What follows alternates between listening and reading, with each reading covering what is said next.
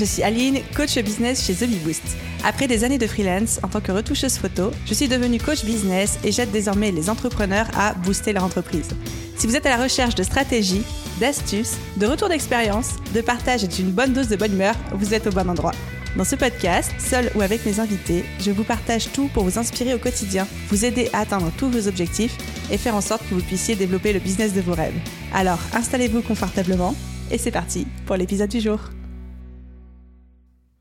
Hello à tous et bienvenue dans ce nouveau petit épisode bottage de fesses, les épisodes que je ne prépare pas. Je débarque comme ça avec mon sujet et on en parle ensemble et je vous fais comme si j'étais en coaching avec vous, comme si on était vous et moi euh, en session Zoom actuellement. Sauf que vous pouvez pas me répondre. Et ça c'est fort dommage.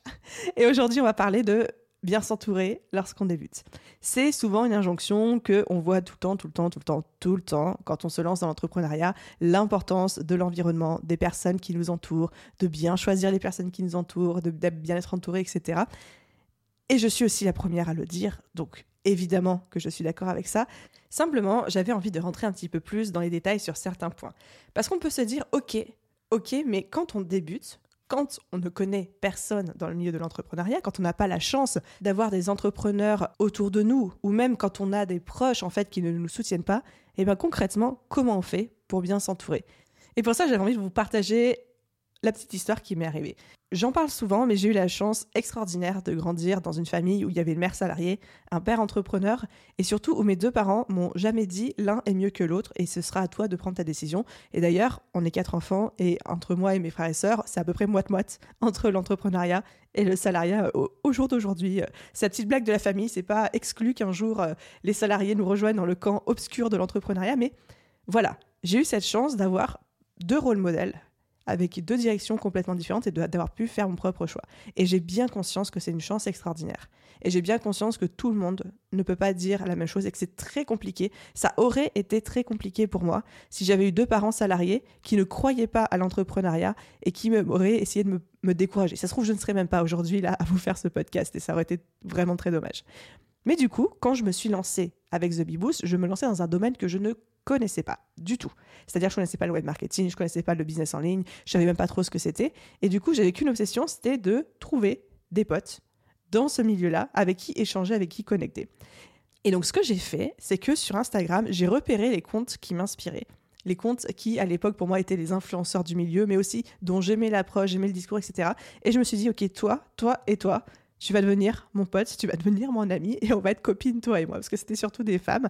Et ce que j'ai fait, c'est que j'ai commencé au début à laisser des commentaires à peu près sur un post sur deux ou sur tous les posts. Puis j'ai commencé à faire des petits compliments en MP. Et au final, au fur et à mesure de la discussion, certaines de ces personnes sont devenues aujourd'hui des amies très proches. Il y en a d'autres qui m'ont juste fait très gentiment comprendre qu'elles n'avaient pas forcément plus envie que ça de connecter avec moi et c'était genre totalement ok parce qu'elles ont leur vie aussi. Hein.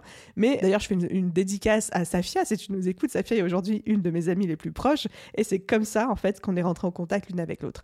Donc, ce que je veux vous dire avec cette petite anecdote, c'est que bien s'entourer lorsqu'on débute, c'est pas avoir la chance ou avoir la, malchance d'être entouré de base par des entrepreneurs ou pas dans sa famille, dans ses amis, etc. C'est aussi pouvoir être proactif de à qui vous parlez, avec qui vous passez le plus de temps, etc.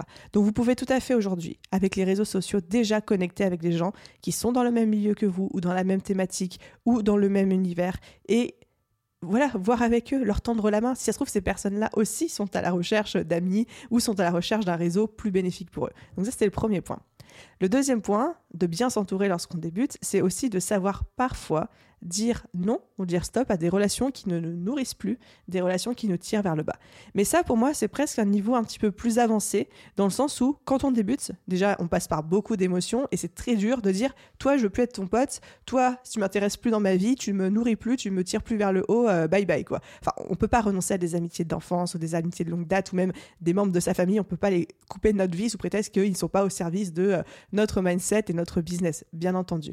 Mais je pense qu'à un moment, dans un niveau plus avancé, c'est un choix qui se fait naturellement et que vous allez faire de vous-même parce que vous allez sentir que c'est le bon moment. Mais ne vous fixez pas comme objectif de couper des relations dans votre vie. Moi, je suis une femme de ajouter des petites choses plutôt que d'en enlever, surtout au début, pour construire tout doucement de nouvelles habitudes qui vont venir ensuite déconstruire les anciennes.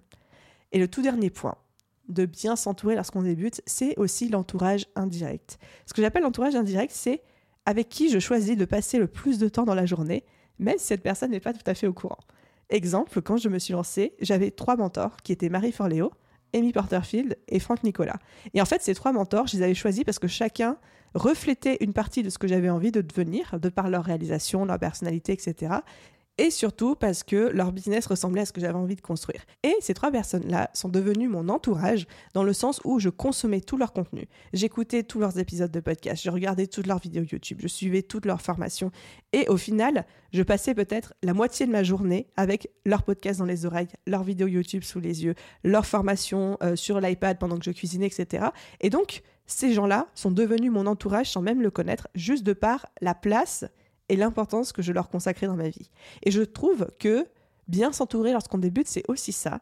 C'est choisir des mentors, choisir des figures qui nous inspirent et consommer tout leur contenu, s'imprégner de leurs valeurs, de leur business, de leur discours, pour ensuite modéliser ce qu'on souhaite. On n'est pas obligé de tout modéliser, s'inspirer de ce qu'on souhaite. Et c'est ça aussi notre entourage. Donc on a l'entourage direct, qui est euh, les gens avec qui on a vraiment des interactions, mais aussi l'entourage indirect, qui est à quelle personne est-ce que je fais de la place dans ma vie et quel type de contenu je veux, consommer. Et je trouve que cette puissance de l'entourage indirect est géniale, surtout et encore plus quand on est dans un environnement où les personnes qui nous entourent, les proches, les amis et familles, ne sont pas forcément supporters de notre projet, voire même ne croient pas en l'entrepreneuriat. On peut contrer ça, entre guillemets, contrer cet inconvénient en s'entourant indirectement de mentors qui nous inspirent. Voilà, c'était pour le petit botage de fesses du jour. J'espère qu'il vous a plu comme d'habitude. Si c'est le cas, n'oubliez pas les amis de laisser une note, un commentaire sur ce podcast. C'est vraiment ça qui l'aide à se faire connaître. Un grand merci à tous ceux qui prendront le temps et la peine de le faire. Et à vous tous, je vous souhaite une excellente journée, soirée, après-midi, nuit, où que vous soyez. Et je vous dis à très vite dans un prochain épisode. Bye tout le monde